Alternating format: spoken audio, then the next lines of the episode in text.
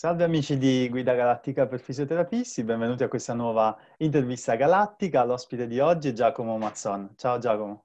Ciao, ciao Paolo, ciao a tutti. Eh, Giacomo, ti chiederei come al solito, eh, come iniziamo tutte le nostre interviste, di raccontarci qualcosa su di te, un po' sulla tua formazione e sulla tua attività professionale. Certo, io ho fatto, beh, ovviamente sono laureato in fisioterapia, ho fatto il corso a Padova, per l'Università di Padova, sono laureato nel 2008. L'anno dopo mi sono iscritto al master in riabilitazione dei disordini muscoloscheletrici di Savona, che quindi ho concluso nel 2010.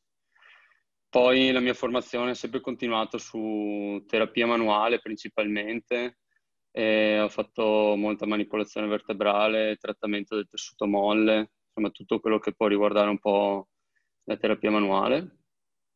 A livello lavorativo ho sempre fatto, anzi quasi esclusivamente, terapia ambulatoriale. E dal 2011 sono titolare di un poliambulatorio dove io faccio attività di fisioterapia. E dal 2015 lavoro in Benetton Rugby eh, dove da questa stagione sono responsabile del gruppo Performance, che sarebbe quel gruppo di giocatori che è selezionabile per la partita, che quindi si allena normalmente o che ha dei problemi, diciamo, comunque risolvibili nell'arco di un paio di settimane. Altrimenti, per infortuni più lunghi, c'è un gruppo dedicato sia dal punto di vista di fisioterapisti che dal punto di vista dei preparatori atletici. E, ehm, diciamo oggi vogliamo sfruttare tutta la tua esperienza, soprattutto nell'ambito della traumatologia sportiva, sì. che sicuramente non manca nel, nel esatto. e, ehm, la, in realtà volevamo tocca- toccare un distretto che di solito non viene spesso citato poi nella, nella traumatologia, che è il rachide cervicale. Sì. E, quindi ti volevo chiedere un po' nel rugby. E, e poi immagino, specialmente in alcune posizioni, i giocatori che partecipano alla mischia, per esempio, eh, la regione cervicale è molto sollecitata.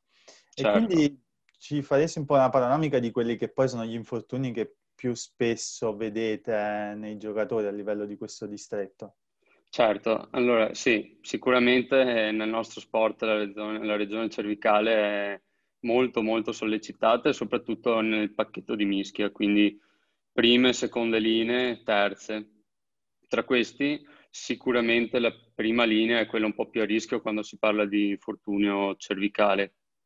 Perché? Perché i due momenti in cui di solito si assiste a questo tipo di infortuni sono la mischia e il placcaggio e il punto d'incontro, quindi per cui gli uomini che fanno parte del pacchetto di mischia ovviamente sono esposti a un rischio molto più più ampio perché fanno tutte le fasi del gioco in cui il rischio è alto. Gli infortuni, guarda, i più comuni sicuramente si va da, eh, da quella che per noi è di fatto eh, normale amministrazione in alcuni ruoli, che può essere quello che è il mondo di dolore e contrattura cervicale, sia dal punto di vista di trauma diretto che dal punto di vista di un sovraccarico per la mole di lavoro che fanno sia in palestra che in campo. Spesso capita, non so, per esempio, che con un placcaggio non fatto perfettamente o comunque subito in maniera no, non controllabile, ovviamente, il giocatore possa riferire un trauma cervicale con dolore o dolore in zona del, della muscolatura del trapezio, per esempio, è abbastanza tipica, e, e, che quindi poi sfoci magari a fine partita in dolore o rigidità cervicale. E questo diciamo che capita sì, quotidianamente più o meno, settimanalmente quantomeno. E in campo sovraccarico per mole di lavoro, soprattutto questo per i piloni normalmente, piloni e tallonatori, cioè i giocatori che giocano in prima linea nelle mischie, i tre che stanno davanti agli altri. Ci, sono, ci possono essere problemi che includono radicolopatie, eh, ernie cervicali, e ovviamente in questo ambito la gestione va fatta in maniera molto molto accurata perché per loro avere un collo forte che funzioni al 100% è fondamentale. E L'infortunio forse invece più caratteristico, diciamo, del rugby, che magari è un po' meno diffuso, un po' meno conosciuto negli altri sport e che spesso coinvolge anche l'area cervicale, è la concussion. E quindi quello che si può definire di fatto come un infortunio al cervello in realtà, che però comporta spesso problemi anche alla regione cervicale, eh, spesso dovuti proprio al meccanismo di lesione. Quindi eh, può essere un trauma diretto alla testa, un movimento tipo colpo di frusta, per esempio. Eh, in questo caso, comunemente i problemi cervicali sono legati anche qua a dolore, contrattura, rigidità. Eh, bisogna però tener conto che in uh, sport di contatto, nel rugby sicuramente, eh, ci possono essere anche problemi molto gravi potenzialmente. Sicuramente e questo è lo spauracchio maggiore per tutti gli addetti al lavoro in questo campo, quindi un trauma cervicale maggiore. Ci sono stati casi nel rugby, eh, perché parliamo di questo, anche recentemente con un giocatore di Worcester, mi sembra, di traumi cervicali importanti che hanno portato a paralisi. Eh, per cui sì, si capisce ecco, che vista l'ampia gamma di possibili gravità del trauma che c'è, eh, quello che è imprescindibile in questo sport e in questi tipi di infortunio è, fondament- è, fondamentale avere un'ottima gestione del problema partendo dalla valutazione. Ecco. E, ehm, in realtà a proposito di valutazione, la, la, prima cosa che ti volevo chiedere era su quello che succede in campo. Cioè sì. tu, diciamo, sei su um, sei al lato, vedi che c'è un infortunio a livello della zona diciamo cervicale, testa, e quindi corri sul campo, arrivi qual è, che tipo di valutazione fai su questo atleta, ma soprattutto, come dicevi tu, la cosa più importante è escludere un trauma grave, quindi certo. una, una frattura cervicale. Allora, quali sono i criteri che usi per essere sicuro che non ci sia questo rischio?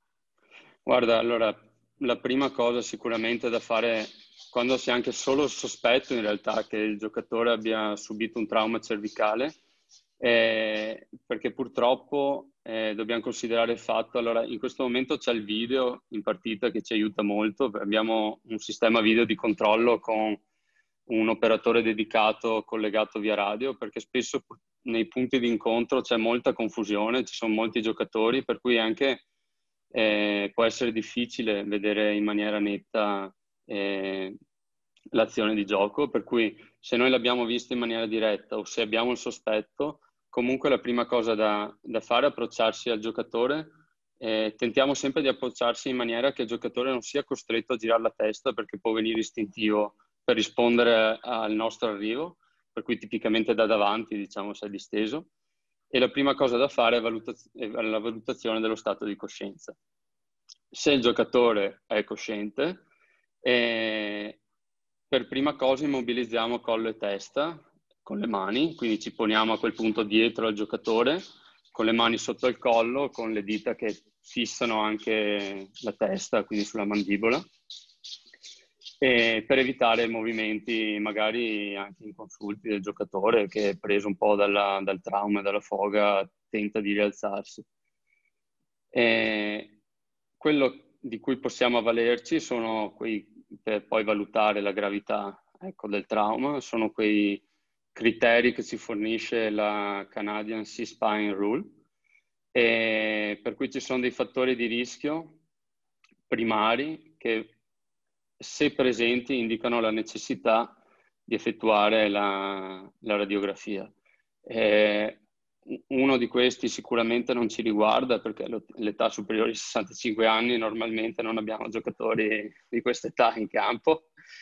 E le altre due invece sì, che sono parestesia all'estremità, per cui se è presente parestesia è sicuramente un giocatore che va immobilizzato, portato fuori dal campo, e un meccanismo eh, pericoloso di trauma. E fra questi alcuni non, non, sono inclusi nella nostra valutazione di campo perché sono trauma altissima velocità, oltre i 100 all'ora, non ci siamo, veicoli a motore, bici, eccetera. Quelli che invece ci riguardano sono la caduta da oltre un metro, perché per esempio il giocatore che salta in push va ben oltre il metro d'altezza e, e il carico assiale sulla testa, che questo può esserci soprattutto in, ca- in caso di un placcaggio fatto male con la posizione della testa scorretta. Se tutti questi criteri non ci sono, per cui siamo insomma abbastanza tranquilli, abbiamo dei criteri da valutare per poter capire se il paziente, eh, il giocatore in questo caso, eh, ancora abbia necessità o meno di questa radiografia. E anche qua ce ne sono alcuni che non ci riguardano perché la C-Spine cita un tamponamento semplice come quello stradale, mm. Eh, però le altre possono essere sì la capacità di tenere la posizione seduta, l'assenza di dolore alla palpazione della linea mediana della, del rachide, e se l'insorgenza del dolore non è immediata e forte subito dopo il trauma, e se il paziente è in grado di camminare. E noi questo in realtà lo valutiamo dopo perché facciamo alzare il, paziente, il giocatore solo se siamo tranquilli. Se tutti questi criteri sono soddisfatti, per cui noi siamo tranquilli, quello che chiediamo, prima proviamo a ruotare passivamente la testa al giocatore se la rotazione è passiva, gliela chiediamo anche attiva. Se va tutto bene, non, non c'è necessità ovviamente di, di fare radiografia, per cui possiamo escludere ecco, la, la frattura cervicale. Sembra che di solito è 45 gradi, giusto? La... Esatto, esatto. La rotazione richiesta sia sì, 45 gradi. E tutto questo in campo viene fatto dal leader della gestione del trauma, normalmente è il primo che arriva, cioè noi teniamo conto che il, la prima persona, quindi di solito noi eh, siamo due fisioterapisti in campo durante le partite, uno per lato più un medico, quindi il primo che arriva, che normalmente è uno dei due fisioterapisti, diventa automaticamente il leader della gestione della testa del collo del giocatore. E questo è anche, eh, include l'eventuale poi immobilizzazione e eventuale eh, movimentazione del giocatore se va immobilizzato e portato fuori in barella. E, se invece poi tutto è dal punto di vista del rachide cervicale escluso, per cui siamo tranquilli, va ovviamente poi valutato in base al tipo di trauma che c'è stato, se c'è stato o meno anche presenza di concussion. E per fare questo noi nel rugby abbiamo la possibilità di fare una rimozione temporanea del giocatore, quindi abbiamo un processo che si chiama eh, HIA o HIA, che ci permette quindi di portare fuori il giocatore, fare una sostituzione temporanea con un altro, fare tutte le valutazioni del caso. In caso il giocatore stia bene, può ovviamente tornare in campo, altrimenti rimane fuori lo stesso.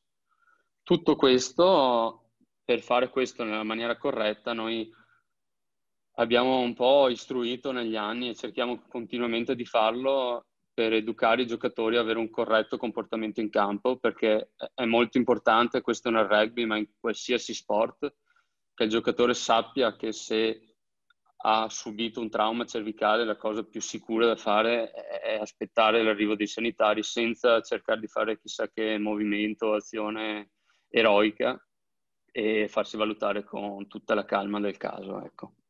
Esatto, esatto. E, ehm, diciamo, ovviamente abbiamo appurato che i traumi cervicali sono, sono, molto presenti e che quindi è una cosa che, che capita spesso nel vostro sport, ma sì. la domanda è, eh, a monte c'è qualcosa che può essere fatto per prevenire i traumi cervicali? Certo, eh, sì, bisogna tener conto che una parte dei traumi cervicali possono essere traumatici e non prevedibili, ecco, e dovuti a interventi di altri o insomma a situazioni non controllabili.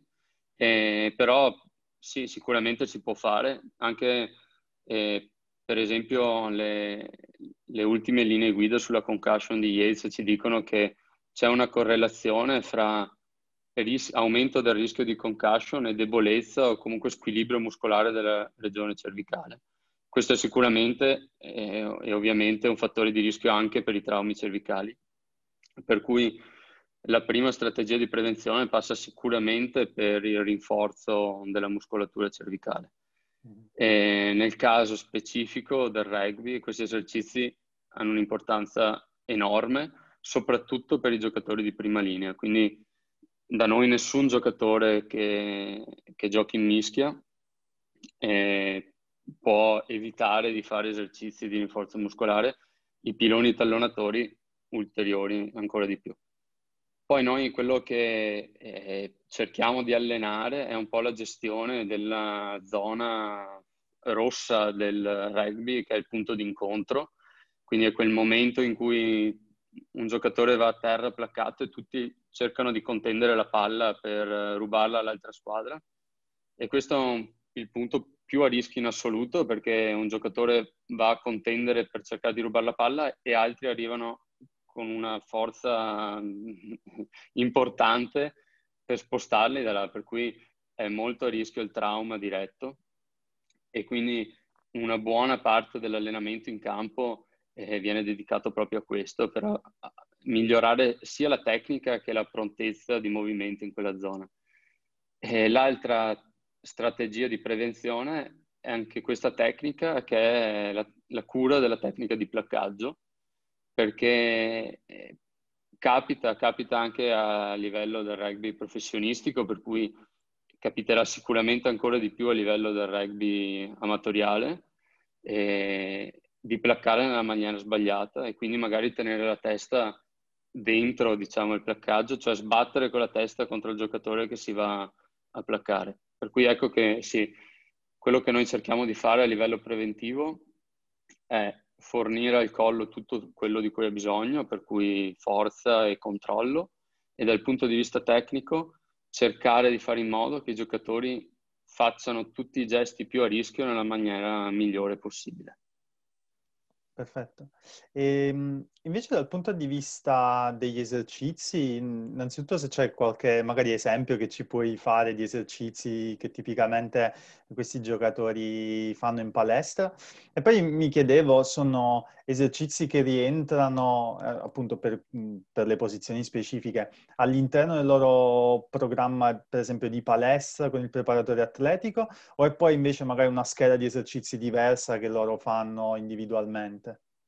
Allora, anche qua dipende un po' eh, dal tipo di giocatore e dal ruolo, soprattutto.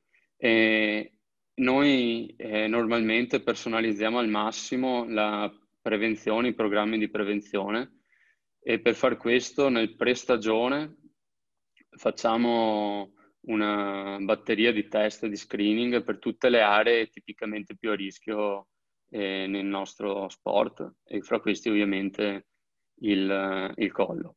Poi questi test cerchiamo di ripeterli durante la stagione appunto per vedere in chi aveva determinati deficit, se questi deficit poi con il programma eh, che gli dedichiamo viene poi recuperato. E all'analisi di questi test va aggiunta l'analisi ovviamente dell'anamnesi eh, del giocatore che abbiamo, quindi tipicamente se ha avuto altri traumi cervicali negli altri passati, se ha avuto negli anni passati, scusa, se ha avuto ripetute concussion, insomma tutto quello che verte l'area va un po' analizzato. Quindi eh, quello che poi ne esce è un programma personalizzato per ogni giocatore. Ogni giocatore è, ha un tempo quotidiano da dedicare alla, eh, preparazione personale, alla prevenzione, che normalmente è un tempo che inizia la giornata e in questo tempo ha uno schema che prepariamo noi di esercizi eh, suddivisi in base alle aree di focus di lavoro. E in questo tempo tutti quelli che hanno avuto problemi cervicali hanno degli esercizi specifici, che siano di mobilità o che siano di attivazione, e tutti quelli che hanno un ruolo a rischio hanno questi esercizi.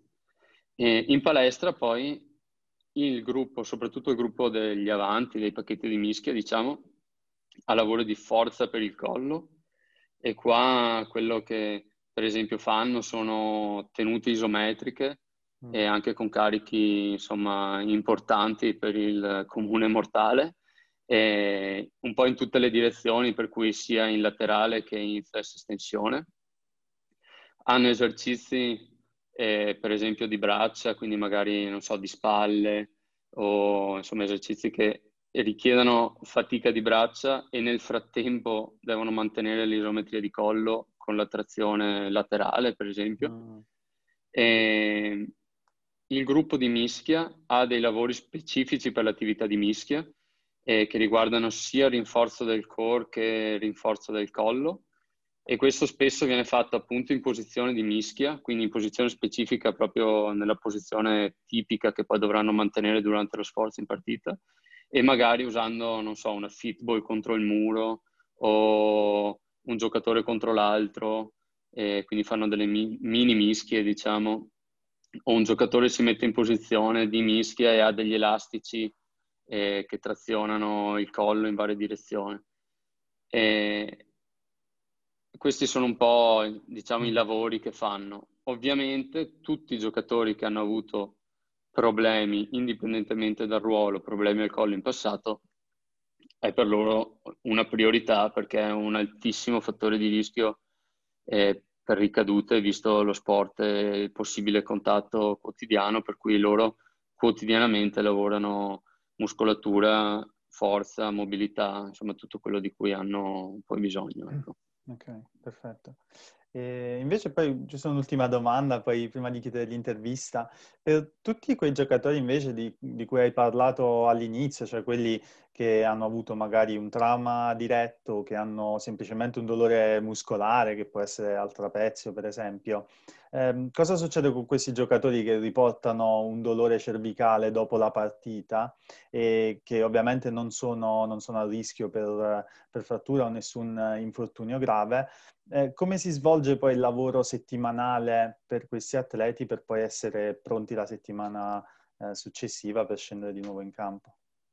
Allora, allora noi eh, normalmente, diciamo, prendendo da fine partita l'iter per un giocatore infortunato è un check medico a fine partita, ovviamente, per valutare l'entità eh, del, del trauma, del danno, eventualmente i primi trattamenti da eseguire. Poi ogni lunedì mattina, che è il primo giorno della settimana tipo, abbiamo il medico di squadra al campo per eh, il check medico a distanza, quindi eh, ipotizzando la partita del sabato, a distanza di due giorni facciamo un check a problema stabilizzato più o meno. E qui durante il check, assieme al medico, decidiamo il, l'approccio da seguire per il giocatore, che sia sia farmacologico che fisioterapico che atletico e di allenamento.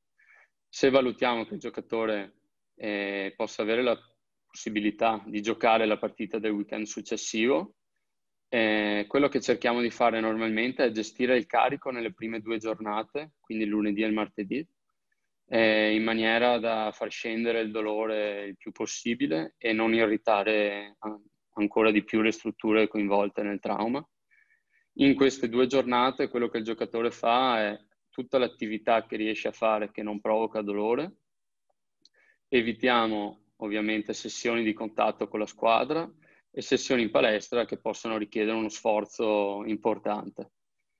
E dal terzo giorno, quindi mettiamo dal mercoledì, introduciamo un po' di carico per arrivare poi al giovedì a fare un po' la prova del 9, quindi lo facciamo allenare anche per esporlo un po' al contatto prima di arrivare in partita, soprattutto se magari la partita è venerdì sabato, insomma per non arrivare a carte coperte. Dal punto di vista invece di fisioterapia, quello che facciamo è un lavoro quotidiano e cerchiamo di dare il più possibile compatibilmente con l'irritabilità che troviamo nelle strutture e per cercare di recuperarlo il più velocemente possibile. Quello che facciamo quindi è sia terapia manuale che esercizio terapeutico, e che insomma tutto quello che può aiutare viene fatto. In più, quello che di solito chiediamo al giocatore, e soprattutto se abbiamo eh, fretta nel recuperarlo, perché capita purtroppo che in alcuni ruoli eh, non ci siano per motivi di emergenza eh, cambi e alcuni ruoli non possono essere interscambiati, tipo il piloni. Non, posso, non può giocare il pilone un giocatore che non è pilone, ecco, è proprio vietato, per cui quello che poi chiediamo al giocatore è di avere un focus molto molto maggiore sul rachide cervicale e sul rachide toracico, durante le sessioni di cui prima ti accennavo di preparazione all'allenamento e di prevenzione generale. Quindi magari se lui nella sua scheda aveva anche, non so, caviglia per altri motivi, ecco che quella settimana magari spostiamo il focus più tutto su, sul collo e lasciamo un po' perdere quello che comunque magari va bene. Ecco. Ok, ok, perfetto. E allora, grazie Giacomo, è stato, è stato molto, molto, interessante e sicuramente molto interessante per chi, per chi ha ascoltato l'intervista. Nel caso volessero contattarti i nostri colleghi per farti magari delle domande, qual è il modo migliore per farlo? Beh, penso che il modo più facile sia sicuramente via mail. E la mia mail è giacomo.mazzon.gmail.com per cui sono a disposizione per chiarimenti, approfondimenti, soprattutto immagino sul mondo del rugby, sul mondo della fisioterapia in questo, in questo sport che sì, tipicamente molto varia e, e spesso dedicata ecco, alla traumatologia. Mm, certo. Grazie, grazie ancora Giacomo. E grazie, grazie a te. E grazie a tutti per aver seguito questa intervista e ci rivediamo alla prossima intervista galattica. Ciao a tutti. Grazie mille. Ciao ciao.